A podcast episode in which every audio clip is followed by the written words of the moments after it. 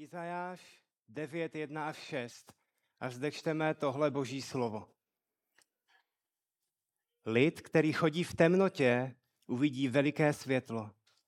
Na ty, kdo bydlí v zemi nejhlubší tmy, na ně zazáří světlo. Rozmnožil si ten národ a zvětšil si jeho radost.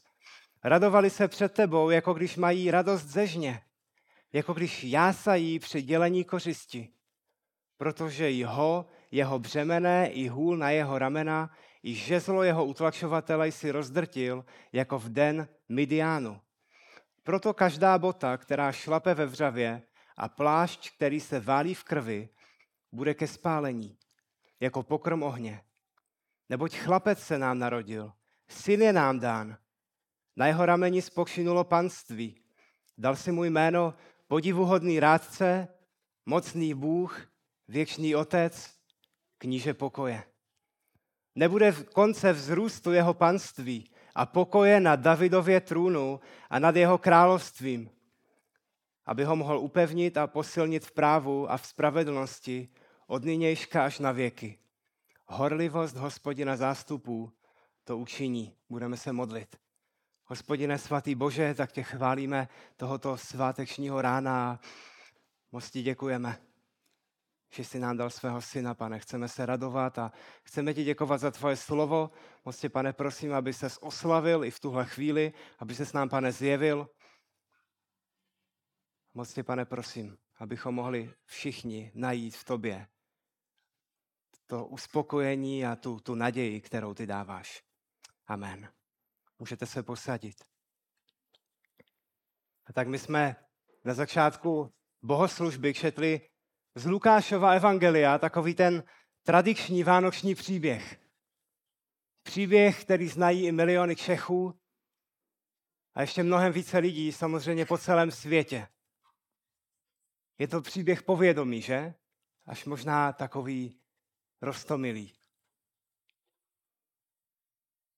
Všichni se radují, děťátko je v jeslích. Marie, ta je, ta rozjímá, ta je taková zadumaná. Já bych vás ale chtěl vzít na druhou stranu dějin, směrem zpátky. A chtěl bych se podívat na to, kdy tento malý chlapec byl zaslíbený. Protože v dnešní pasáži můžeme vidět, že jakškoliv to je malý chlapec v jeslích v Lukášově evangeliu, tak podle Izajáše je to také velký král. A proto jsem takhle pomenoval i to svoje kázání. A jestli píšete poznámky, tak uvidíme ve třech částech toho dnešního textu z Izajáše, že Mesiáš je velkým králem, protože místo temnoty přinese světlo a místo války přinese mír. Za druhé uvidíme, že bude víc než malý chlapec. A za třetí uvidíme, že Mesiáš bude věčným králem, který přinese spravedlnost. Tak pro vás, kteří možná sotva najdete Izajáše v Bibli, tak eh, tenhle prorok napsal knihu mezi 8. a 7. stoletím před pánem Ježíšem Kristem. Judské království, ke kterému se tehdy s božím slovem obracel, tak eh, tehdy čekala opravdu souvislá tma. My to víme, my už se na to díváme směrem zpátky, ale oni to ještě tehdy úplně nevěděli. Tím, jak opustili hospodina, si vlastně sami nad sebou vynáší rozsudek. A mluvím o tom, protože tohle je přesně ten bezprostřední kontext dnešní pasáže. Pojďme se podívat jenom o pár veršů zpátky do Izajáše 8 a já budu číst verš 19 až 22. Nechci číst celou kapitolu, ale abyste měli představu. A jestliže vám řeknou, dotazujte se těch, kdo vyvolávají duchy zemřelých a věštců, kteří piští a mumlají, což se lid nemá dotazovat svého Boha, kvůli živým má hledat mrtvé, k zákonu a ke svědectví. Nebudou-li mluvit podle tohoto slova, tak v něm pro ně není úsvit. Každý zkroušený a hladový bude procházet zemí. A jak bude hladový a vsteklý, bude proklínat svého krále i svého boha. Obrátí se vzhůru a pohledí k zemi. A hle, soužení a temnota, ponurá sklíčenost, vkrádá se soumrak. potom, kdybyste četli ještě ten třetí, 23. verš, tak uvidíte, že tam přichází ke zvratu. Přichází naděje, o které budeme mluvit dnes. A tak izraelský lid, zvláštní boží vlastnictví, oddělený národ, Pána Boha nehledá. Ten, kterého si pán Bůh vybral, tak ho nehledá. Nehledá svého pastýře. Odmítají jeho slávu, odmítají jeho pravdu. A opravdu, to je hezky popsané, oni duchovně bloudí. Oni nemohou najít ten svůj cíl. A podobně je to s lidmi i dnes, přátelé. My odmítáme Boha, odmítáme se mu podřídit. Myslíme si, že jsme našli uspokojení, kdo ví v čem. Možná si myslíme, že jsou to skvělé věci. Ale ve skutečnosti, to není, zem, to není moje slovo, to je boží slovo, ve skutečnosti bloudíme. A tak jako představte si, jako když se snažíte jít ve tmě, v úplné tmě. Netušíte, natahujete ruce, ale nevíte, kam jdete. A kdykoliv můžete spadnout do jámy, protože netušíte, jestli tam nějaká je. A tak Bůh jako svůj trest vydá Izrael do ruky nepřátel. Pán Bůh je již brzy bude soudit. A Sýrie už si na ně pomalu brousí zuby, aby Izrael po dlouhá léta později strávil v zajetí, aby byl odvlečen. Avšak, jak už jsem nastínil v tom 23. verši, tak tohle není konečný úděl. Potom jejich údělu dorazí světlo. Navzdory zoufalé politické situaci a zlým vyhlídkám, tak boží věrnost svému lidu a plánu vykoupení zůstává. Na tom se nic nezměnilo. O tom mluví hned první verš. Lid, který chodí v temnotě, uvidí veliké světlo. Ten lid, který sám své volně bloudí a nemá nic, k čeho by se chytil, tak uvidí veliké světlo. A pán Bůh ten svůj lid popisuje velmi smutně. Místo těch, kteří budou v přítom, by měli být v přítomnosti svého Boha, tak je to lid, který bydlí, jak čteme ve verši 1, bydlí v zemi nejhlubší tmy. Ale ani ta nejhlubší tma pro Pána Boha není překážkou. Ani jejich duchovní nevěra nemůže zrušit boží věrnost. A kromě toho, že tmu vystřídá světlo, tak tady máme ještě jedno zaslíbení. A to sice, že války a, a nepokoje vystřídá mír. Ve verši dvě totiž vidíme, že se budou radovat. Vidíme, že, že budou rozmnoženi, že, že bude zvětšena jejich radost.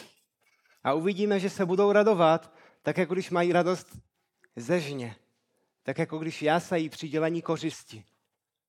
My, my, my, my potom vidíme na jiných částech písma, že dokonce i žeň a úroda se jednoho dne do těchto oblastí v plnosti vrátí. Že budou mít dostatek a budou se radovat.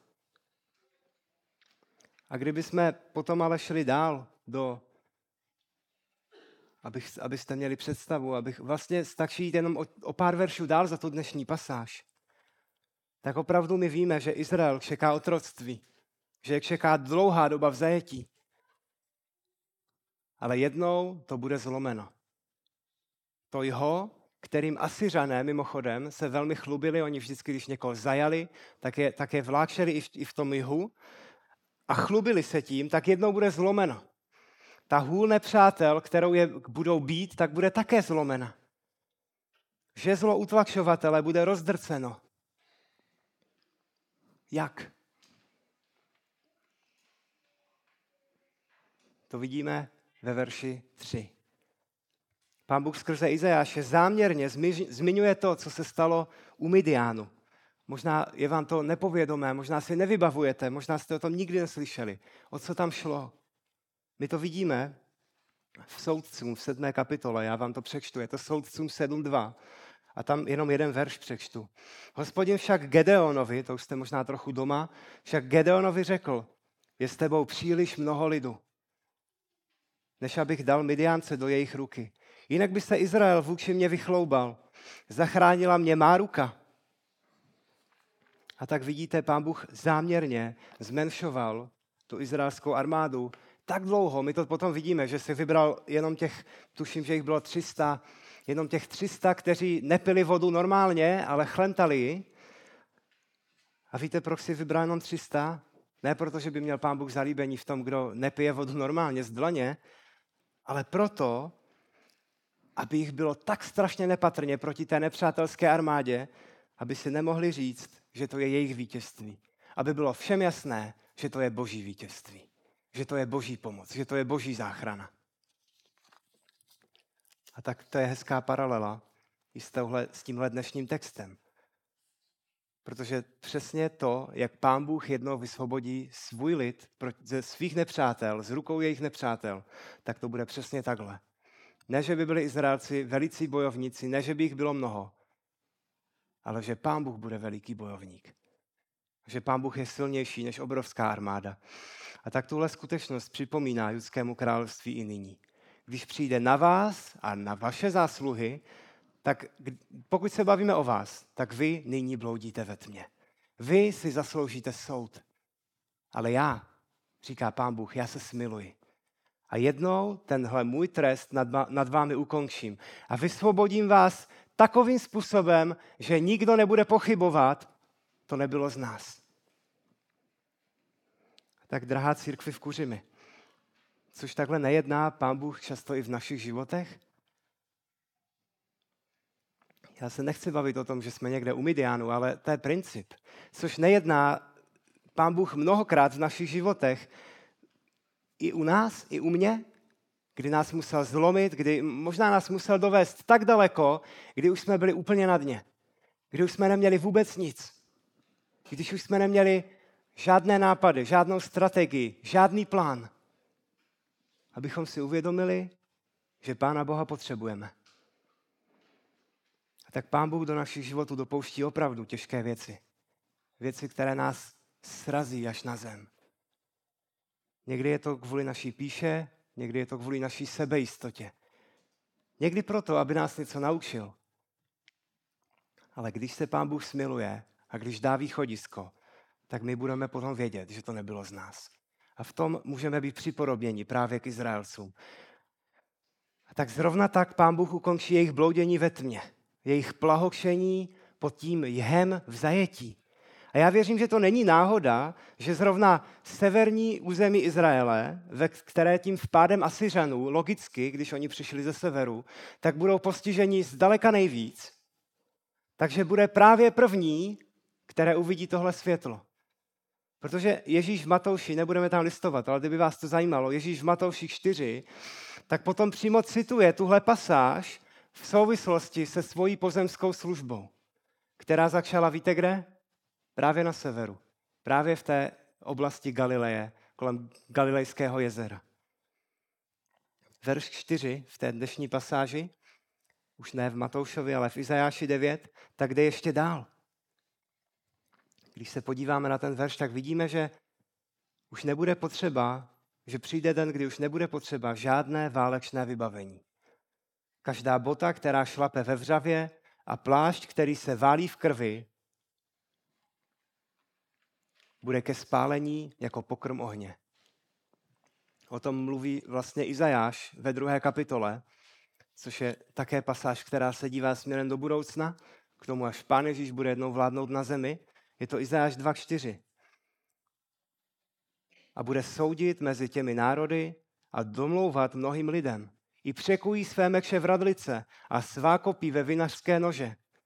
Národ proti národu nepozdvihne mekš a už se nebudou ušit boji už bude dokonalý mír. Izáš prorokuje o tom, že pán Bůh změní úděl Izraele, že tma skončí, že zavládne den, že už nebudou války, že už se nebudou bát o, tom, o, o, o to, kdo odkud vpadne do jejich území. Jak se tohle ale všechno stane?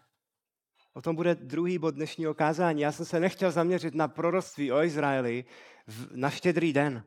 Ale chtěl jsem vám ukázat, že ta situace, ve které Izajáš prorokuje Boží slovo, je velmi temná. Stane se to skrze příchod dítěte, které je však mnohem víc než miminkem. Dítěte, které je mnohem víc než malý chlapec.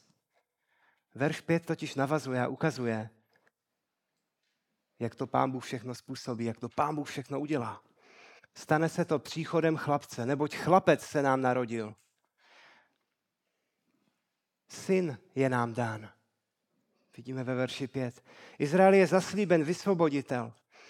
On však bude mnohem víc, než jenom tím, kdo Izrael vysvobodí od svých nepřátel, kdo, kdo vyhraje nějakou válku. On je totiž vysvoboditelem světa. Přišel, aby přinesl spásu, nehledě na národnost, nehledě na etnickou příslušnost a nehledě i na naši, na naši minulost. O kom tady Izajáš mluví? O jakém chlapci? Jistě, že o Kristu. Není pochyby, že o Mesiáši. My už jsme viděli na biblické hodině, já vám to připomenu, v Izáši 7.14, že to dítě bude narozené z Pany. A hle, co jsme četli dnes v Lukáši ve druhé kapitole, ten náš rostomilý text vánoční.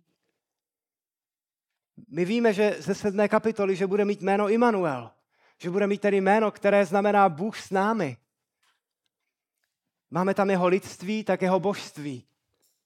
To všechno se snoubí v osobě Mesiáše, v osobě tohoto vykupitele. A tak syn je nám dán, velký král je nám dán. Kdo jiný než Mesiáš podle smlouvy s Davidem? To bude ten zaslíbený potomek. A tak další otázka.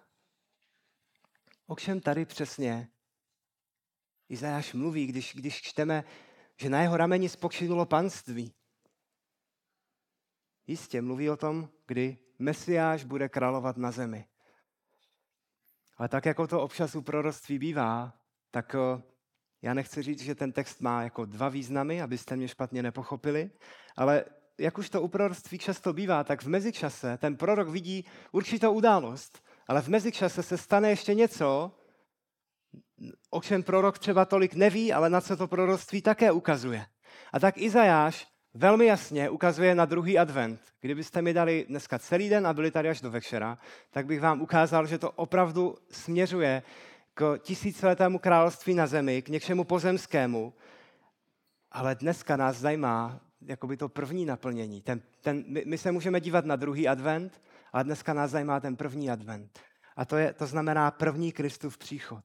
A to je to, když Bůh přišel právě proto, aby spasil hříšníky. Když se podíváme do Matouše, velmi známý, znám, známý verš, Matouš 1.21. Tak já vám to nalistuji. Je to Matouš 1.21. Porodí syna a dáš mu jméno Ježíš, neboť on vysvobodí svůj lid z jeho hříchu. A vidíte, když pokud jste mi nevěřili, že to mluví o obou situacích, verš 22 až 23. To všechno se událo, aby se naplnilo, co bylo řečeno od pána skrze proroka. Koho? Izajáše 7. Hle, ta pana otěhotní a porodí syna a dají mu jméno Immanuel, což v překladu znamená Bůh s námi. To znamená, tohle proroctví ukazuje jak na pozemskou vládu Pána Ježíše jednou v budoucnosti, tak i nyní na to, kdy Pán Ježíš Kristus přijde jako Mesiáš. Nejenom, aby ustanovil pozemské království, ale nyní, aby zachránil svůj lid z jeho hříchu. A tak my čteme, že chlapec se nám narodil syn je nám dán. A tak samozřejmě tohle proroctví bylo, tahle zpráva byla určená do judského království, byla určená Izraelcům, ale ultimátně je pro všechny, kdo v Krista věří. A mimochodem, Římanům 8 říká, že v Pánu Ježíši Kristu jsou všechny boží zaslíbení ano. A to znamená pro nás, my si můžeme boží zaslíbení vztáhnout. Já nechci říct, abychom tady skončili s tím, že všichni jsme Izrael a všechno, co pán Bůh slíbil Izraeli, tak je i pro nás. Ale když čteme, že chlapec se nám narodil, syn je nám dán a když v Novém zákoně zcela jasně vidíme tyhle souvislosti, tak můžeme konstatovat, že byl dán pro nás. Pro všechny, kdo věříme. Víte proč? Protože Izajáš 9. kapitolu nekončí. A my nemůžeme Izajáše 9 oddělit od Izajáše například 53. A tak Jan 1, Lukáš 2 nám přibližují, co se opravdu stalo. Té, potom, jakože se díváme zpátky, je to zápis toho historie, toho, co se událo. Věčný Bůh syn se rozhodl přijít na zem a stát se jedním z nás aby s námi mohl být stotožněn a aby mohl být tou vhodnou zástupnou obětí za naše hříchy. Pane Ježíš nepřišel na zemi jenom na nějaký poznávací zájezd, na nějakou tříletou dovolenou, ale pán Ježíš přišel s jednou jedinou misí. Aby byl jedním z nás a aby mohl být tou vhodnou zástupnou obětí. Na jedné straně, aby nebyl pouze člověk, protože to by nestačilo, ale na druhé straně, aby byl jedním z lidí. Aby mohl být tím, kdo zemře za nás. Bude mu dáno panství a kromě toho je mu dáno několik titulů, které stojí za povšimnutí. On bude panovat, bude králem, a u toho se Izajáš nezastavuje. Bůh totiž skrze, skrze Izajáše, Mesiáše zahrnuje dalšími a dalšími tituly. Jeho jméno, jeho královské tituly jsou k tomu, aby velebili jeho majestát. Stačilo by říct, že je králem králů, že? Ale on tam nekončí. Jeho majestát je velebený. A tak tyhle tituly ukazují na to, kým Ježíš Kristus bude. A v tom semickém, v tom starověkém smýšlení, tak eh, to jméno pouze neidentifikuje osobu. Není to jako když řeknete Tomáš Ilgner, tak všichni ví, nevím, jestli znáte ještě nějakého jiného Tomáše Ilgnera, myslím, že jich tolik nechodí tady po, po Moravě. Nebo když řeknete Tomáš Garik Masaryk, že? tak to je ještě jasnější. My víme, o kom se bavíme. Ale ta jména v tehdejším světě ukazovala, nebyla jenom Tomáš Ilgner. Jo, Tomáš má nějaký význam, ale to nutně neznamená, jaký jsem já. Ale tehdy ta jména ukazovala opravdu na vlastnosti osob, která je nosila. A je zajímavé tyhle tituly studovat. Kolik tam těch titulů máme? Vykladači Bible se úplně nezhodnou, protože musíte pochopit, že interpunkce, to znamená kšárky mezi slovy, tak to, to v původním hebrejském textu nikde nenajdeme. Mnozí z nás, kteří hebrejštinu třeba trochu známe, by jsme zaplesali, kdyby tam byli, ale nejsou tam. A mně spíše dává smysl ten názor, že se jedná o, vlastně o dvojce. Že, je tam vždycky, že tam je vždycky titul a vedle toho je druhé slovo, které ten titul doplňuje, které, které ho nějakým způsobem upřesňuje. To znamená, máme zde čtyři tituly a to druhé slovo je vždycky doplňující. Pojďme se, pojďme se na ty tituly podívat, ale ještě než si je postupně rozebereme, tak já bych chtěl jenom zmínit, co trefně poznamenal jeden můj oblíbený kazatel, takový hřmotný černoch americký, H.B. Charles Jr., možná ho znáte. Není to pouze ověnčení slávou. To, co je strašně důležité, že každý z těch čtyřech titulů ukazuje na to, že Mesiáš je dostatečný ve všech oblastech našich životů. Tak pojďme se na ně podívat. Jaké tituly zde máme? Ten první. Bude to podivuhodný rádce. Opět kvůli, té, kvůli těm šárkám. Někteří to chápou tak, že jedním titulem, že pán Ježíš je podivuhodný. Že, a druhým, že, pá, že pán Ježíš nebo že Mesiáš je rádce. Mně větší smysl dává, že titul je rádce a že je podivuhodný rádce. To hlavně kvůli tomu, že, máme, že ten, ten jakoby vzor se opakuje ve čtyřech případech. A tak Pán Ježíš Kristus je králem. Že Pán Ježíš Kristus mu bude dáno panství. Ale on nebude ovšem takovým králem, možná jakého znáte děti z pohádek. Nebude panovníkem, jakého známe z dnešního světa. Nebude utlačovat své poddané. Nebude mít různé nesmyslné výmysly a, a, a, a nálady. A naopak svým lidem, svému lidu bude sloužit celou svou duší. A on to už dělá, že? Jakého lepšího rádce a průvodce si přát, než toho, v němž je veškerá moudrost Boží. Ale co víc, v kontrastu s bláznivostí těch izraelských králů, například aktuálně krále Achaze. Víte, i v dnešní době je, je opravdu snadné být oklamán nebo sveden špatnou radou. Lidé, kteří jsou ve vysokých funkcích, tak kolem sebe soustředí přímo jako skupiny různých rádců. A my někdy uděláme to, že si otevřeme internet nebo nám někdo něco řekne a bereme to jako radu. Spousta lidí to dělá. Jak často je, ale jak jednoduché je být sveden. Jak často jsme oklamáni a, a opravdu nějakým způsobem úplně špatně pochopíme věci kvůli jedné špatné radě. A co když vám řeknu, že Satan sám se převléká za anděle světla a, a, a že některé věci, které se tváří skvěle, tak vůbec nemusí být skvělé tak zdání někdy klame. Ale následovat Krista následovat Ježíšova slova. To je ta pevná půda, přátelé. Pojďme se podívat do, do 1. Korinským 1.30.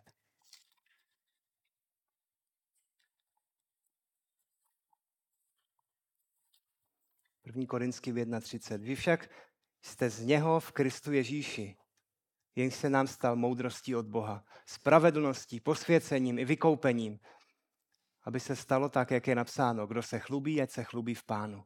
A potom ještě do Lukáše, do deváté kapitoly, Lukáš 9.35. Lukáš 9.35. A z oblaku, jenom abyste viděli, jaký na to má pán Bůh názor, když přijde na to, koho bychom měli poslouchat. To je, když, byl, když, pán Ježíš byl, když, když pán Ježíš byl proměněn nahoře proměnění. A z oblaku se ozval hlas. Toto je můj syn, vyvolený.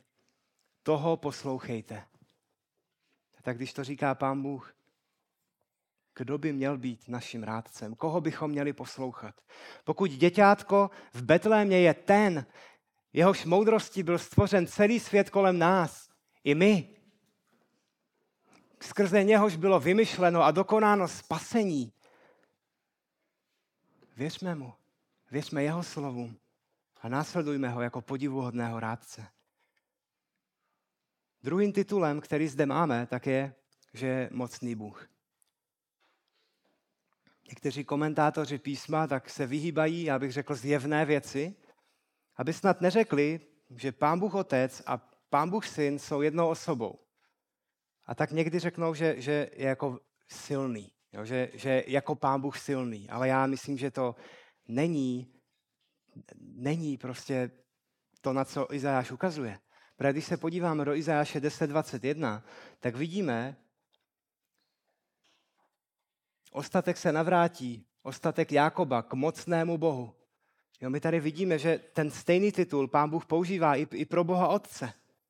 Jo, oni, pán, to znamená, to není žádný problém v tom, že by najednou jsme měli problém s Boží trojcí. Přátelé, my potřebujeme pochopit, že Izajáš ukazuje na to, že pán, že Mesiáš je Bohem. Sám pán Ježíš Kristus řekl, já a otec jsme jedno. A proto mu také náleží veškerá síla jako pánu Bohu Otci, že? Je stejně mocný a kdo spochybňuje Kristovo božství, tak se staví proti Bohu. Já jsem se například včera bavil s mojí babičkou, protože ona má o, nějaká její kolegyně z práce, která už, už je dávno v důchodě, takže bývalá kolegyně z práce, tak ona, je, ona chodí ke svědkům Jehovovým. Ale my nemůžeme Jehovisty považovat za křesťany.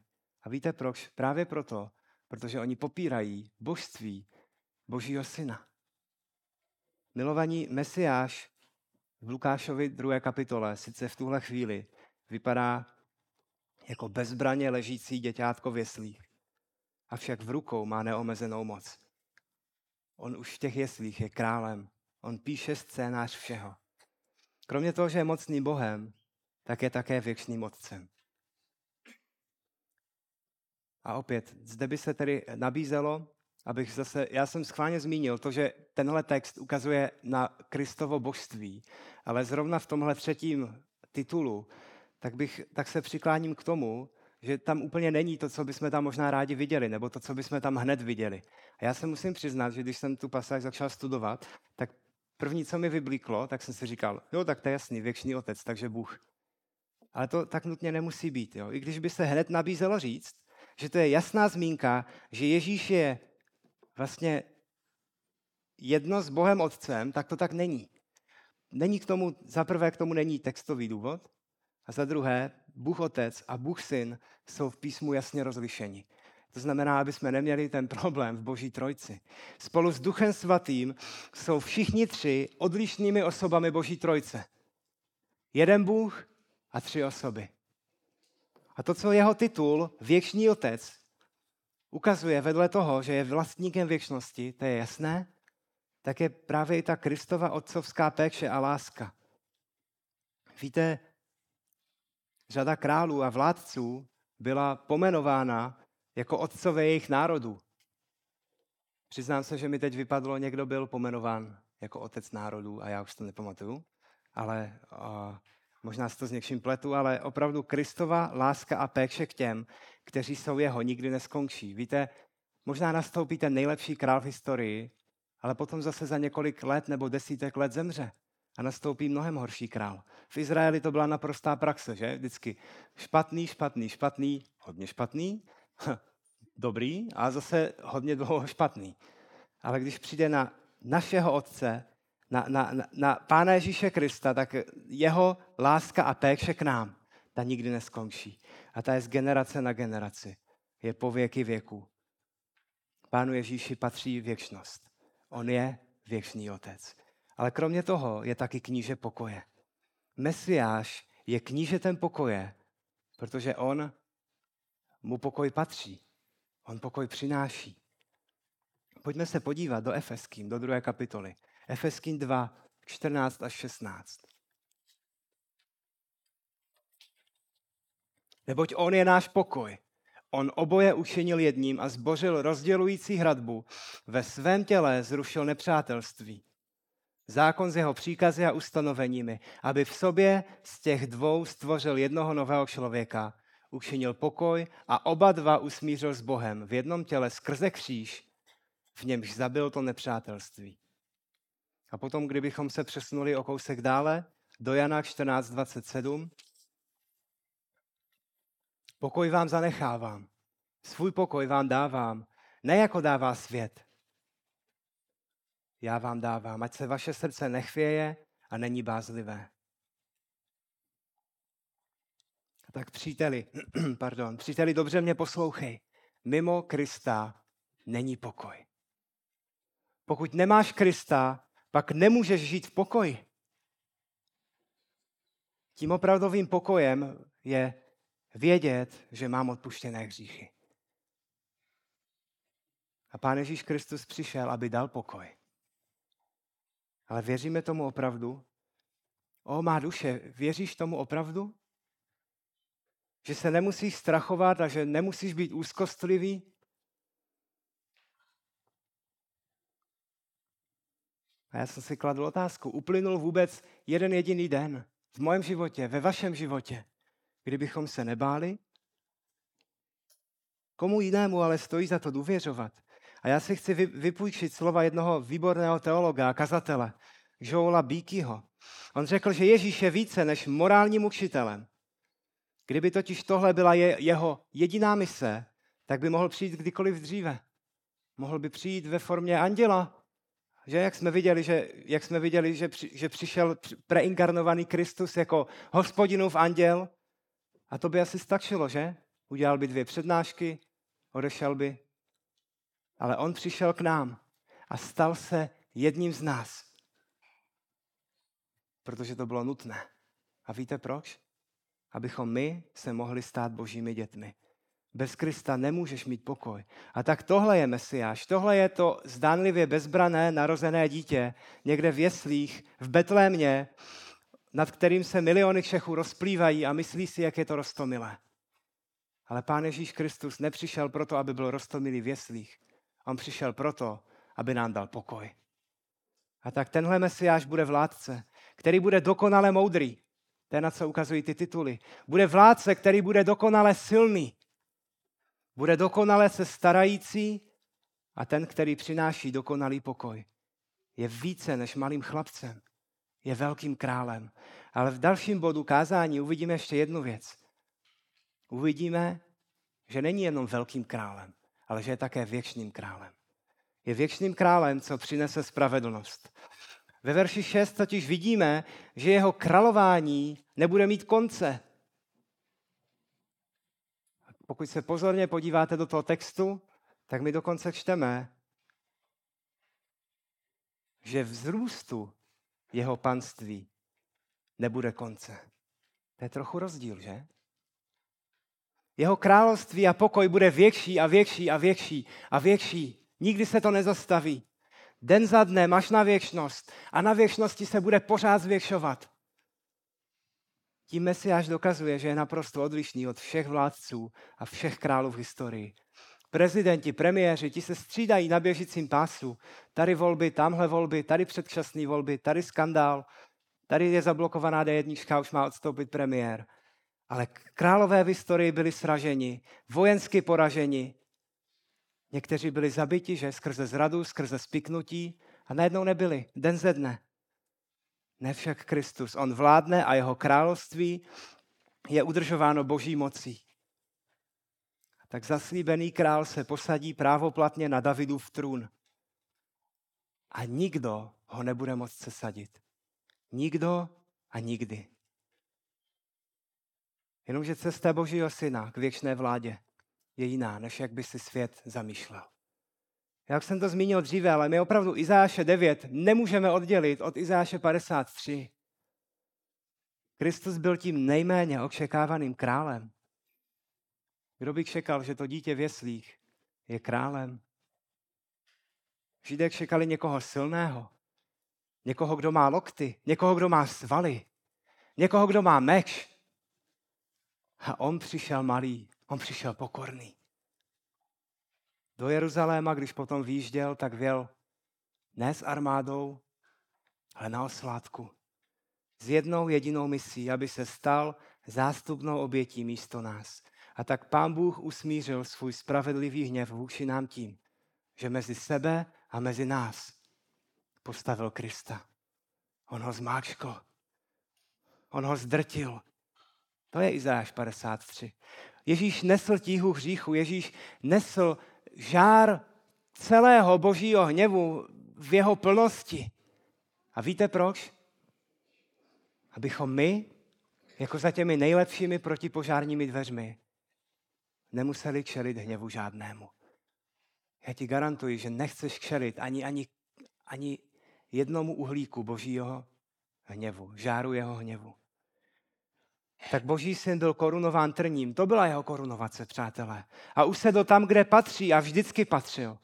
On nepřišel, aby se mu lidé klaněli, aby mu sloužili, ale aby jako ten poslední sloužil všem okolo. Aby ukázal, že Bůh je milujícím Bohem. A proto, když bychom otočili do Filipským, do druhé kapitoly, do devátého a desátého verše, tak možná nám to potom celé secvakne, když se dočteme. Proto ho také Bůh povýšil nade vše a dal mu jméno, které je nad každé jméno, aby se ve jménu Ježíše sklonilo každé koleno, ti, kdo jsou na zemi, na nebi i na zemi, i pod zemí. Protože kdybyste se podívali na verše předtím, tak tam je právě Ježíšovo pokoření. Tam je právě Ježíšovo ponížení, kdy nepokládal sebe rovného Bohu, ale stal se tím posledním mu vždycky patřilo všechno, on byl vždycky králem, skrze něho byl stvořen vesmír. A on se snížil, stal se posledním a proto ho pán Bůh povýšil zpátky tam, kam patří. Proto je králem. A proto, když nahlížíme do uctívání Pána Ježíše Krista v nebi, milovaní, tak my vidíme něco, co se táhne jako zlatá niť. Všemi modlitbami, všemi chválami, všemi písněmi. Pojďme se na to podívat. Je to ve zjevení v páté kapitole a budu číst od veršu 7 až do verše 13. I přišel a vzal ten svitek z pravice sedícího na trůnu. A když ho vzal, čtyři živé bytosti i 24 starších padlo před beránkem. Před beránkem. Každý měl harfu a zlaté misky plné kadidel, což jsou modlitby svatých a zpívají novou píseň. Jsi hoden vzít ten svitek a otevřít jeho pečeti, protože jsi byl zabit a svou krví si vykoupil Bohu lidi z každého kmene, jazyka, lidu a národu a učinil si je králi a kněžími našemu Bohu a budou královat na zemi. I uviděl jsem a uslyšel jsem hlas mnoha andělů okolo trůnu a těch živých bytostí a těch starších. Jejich počet byl desetitisíce desetitisíců a tisíce tisíců a říkali mocným hlasem, hoden jest beránek, ten zabitý, protože přijmout tu moc a bohatství, moudrost, sílu a úctu, slávu a dobrořečení. A všechno stvoření, které je v nebi, na zemi, pod zemí i na moři, všechno, co je v nich, jsem slyšel volat. Tomu, jenž sedí na trůnu a beránkovi dobrořečení, úcta, sláva i moc na věky věku. A tak milovaní, Ježíš Kristus bude vládnout na věky. Upevní vládu, upevní spravedlnost, upevní právo.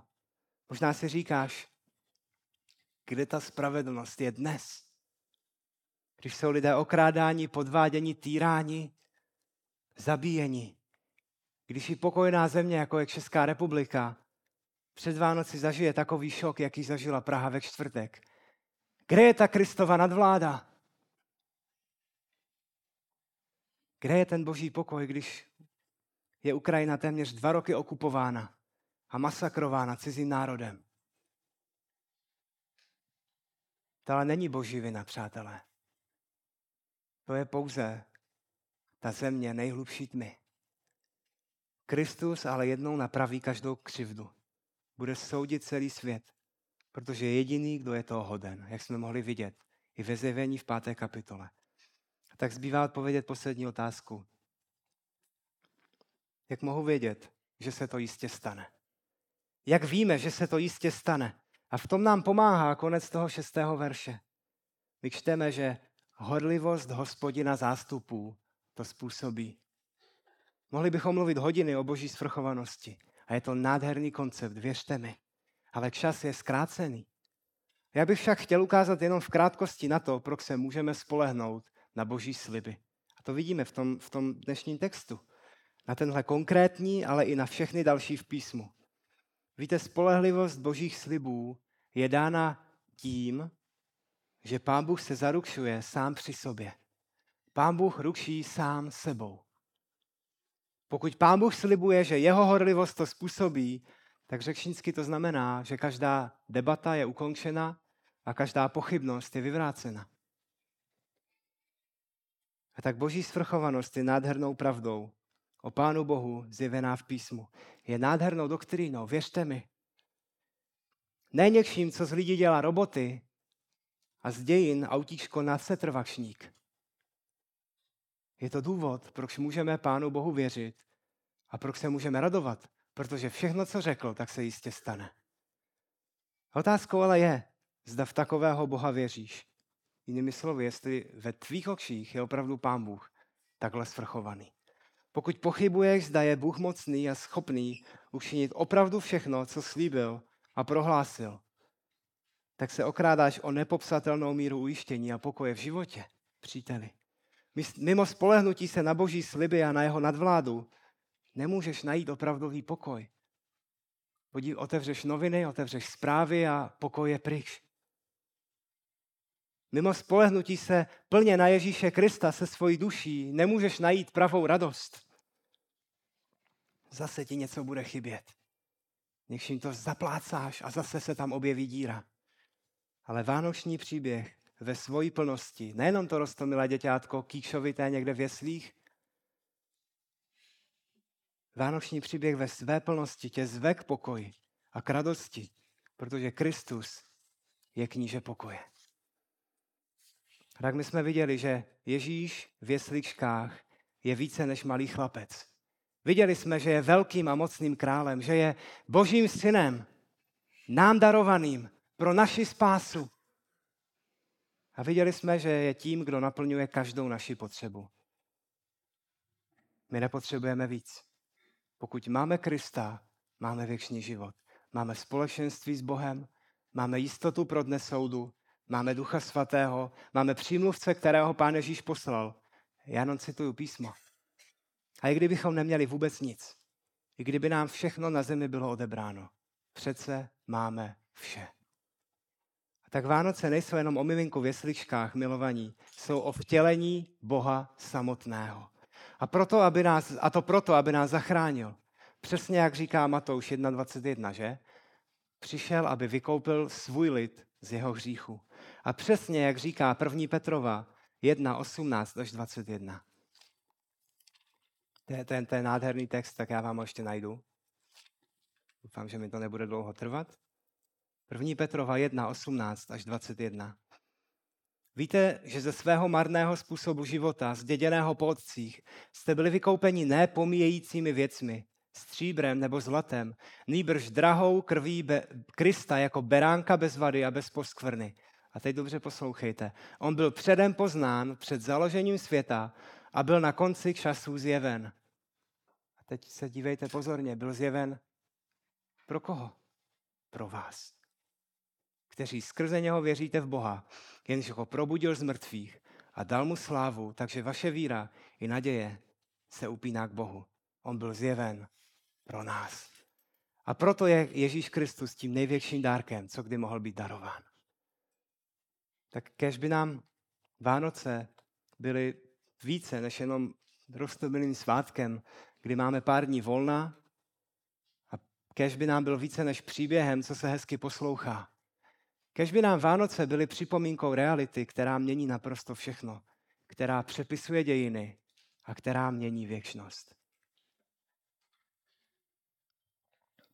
Já jsem byl velmi pozbuzený, když jsem včera večer, ještě než jsem šel spát, tak mi přišel e-mailem nějaký prostě zamyšlení vánoční. Jeden můj oblíbený kazatel tak vlastně řekl úplně přesně to, nad čím jsem přemýšlel o tomhle textu. A on o téhle pasáži tak řekl, že příběh o Ježíši Kristu není kompletní, pokud všechno, co uvidíme, bude jenom ta scéna s chlévem. To nebude kompletní příběh. Celý příběh uchopíme pouze tehdy, když pochopíme, že Ježíš je králem. Ne jakým králem, ale že je králem králů. A tak, drazí sestry, sestry, bratři, přátelé, kdokoliv slyšíte, Pán Bůh přišel k nám, On je s námi, tak pojďme k němu, pojďme ke Kristu. Vydejme mu naše duše, vydávejme mu svoje problémy a starosti. Nejenom dneska, ale, ale denně. On je kníže pokoje, on je dobrý král, on je světlo světa, co přišlo. A pokud stále bloudíš, tak dneska je ten den, kdy vidíš veliké světlo. A, a příteli, ty nemůžeš odejít domů s tím, že, bych, že bys mohl říct, zůstal jsem ve tmě. Ty vidíš ve stránkách Božího slova tohle veliké světlo. A je na tobě, jak s tím naložíš. Pán Ježíš je králem nade všemi našimi starostmi, nade vším naším trápením. Myslíte si, že je nevidí? On nikde neslibuje, že život s ním bude život bez problému. Kdyby naše starosti byly ten největší problém, který máme, tak by potom nemusel umírat za naše hříchy. To je ten náš největší problém. Ale Pán Ježíš vládne i nad těmi starostmi. A tak pojďme ke Kristu. Dneska, zítra, každý den až na věčnost. A tak jako vzrůstá jeho panství, já, já to miluju, ten výraz, nebude mít konce vzrůst jeho panství, tak kež by takovýmhle stejným způsobem rostla i naše odevzdanost jemu. Pojďme se modlit.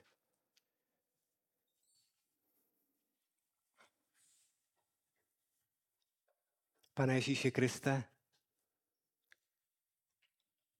my tě chceme velebit a my tě chceme chválit dnešního dopoledne, to sváteční dopoledne a chceme, pane, tě uctívat, že jsi přišel k nám, pane, že jsi narodil, že jsi vzal na sebe způsob člověka, pane, že jsi byl jedním z nás, že jsi byl malý chlapec, že jsi, pane, nelpil na tom, že budeš někde tím posledním a tím zapomenutým a že se ti všichni, pane, vysmějí a že od začátku ti půjdou po krku, ale že jsi, pane, tohle všechno věděl. Že tohle všechno bylo součástí tvého dokonalého plánu. Pane Ježíši Kriste, my tě chválíme a my tě chceme velebit, my tě chceme slavit za to, že jsi podivuhodným rádcem, který nám může dát moudrost ve všem, že jsi mocným Bohem, pro kterého není nic nemožného, že jsi věčným otcem, který se stará lépe než všichni naši rodiče dohromady a všichni panovníci světa dohromady, že jsi taky knížetem pokoje, který může dát dokonalý pokoj a žádný pokoj mimo tebe, dokonalý pokoj, nenajdeme. A tak, pane Ježíši, my chceme v tuhle chvíli opravdu tě slavit, pane. My tě chceme velebit a prosíme, pomož nám, abychom se ti odevzdali víc. Abychom ti, pane, víc důvěřovali. A abychom si tě víc vážili. Sláva tobě. Amen.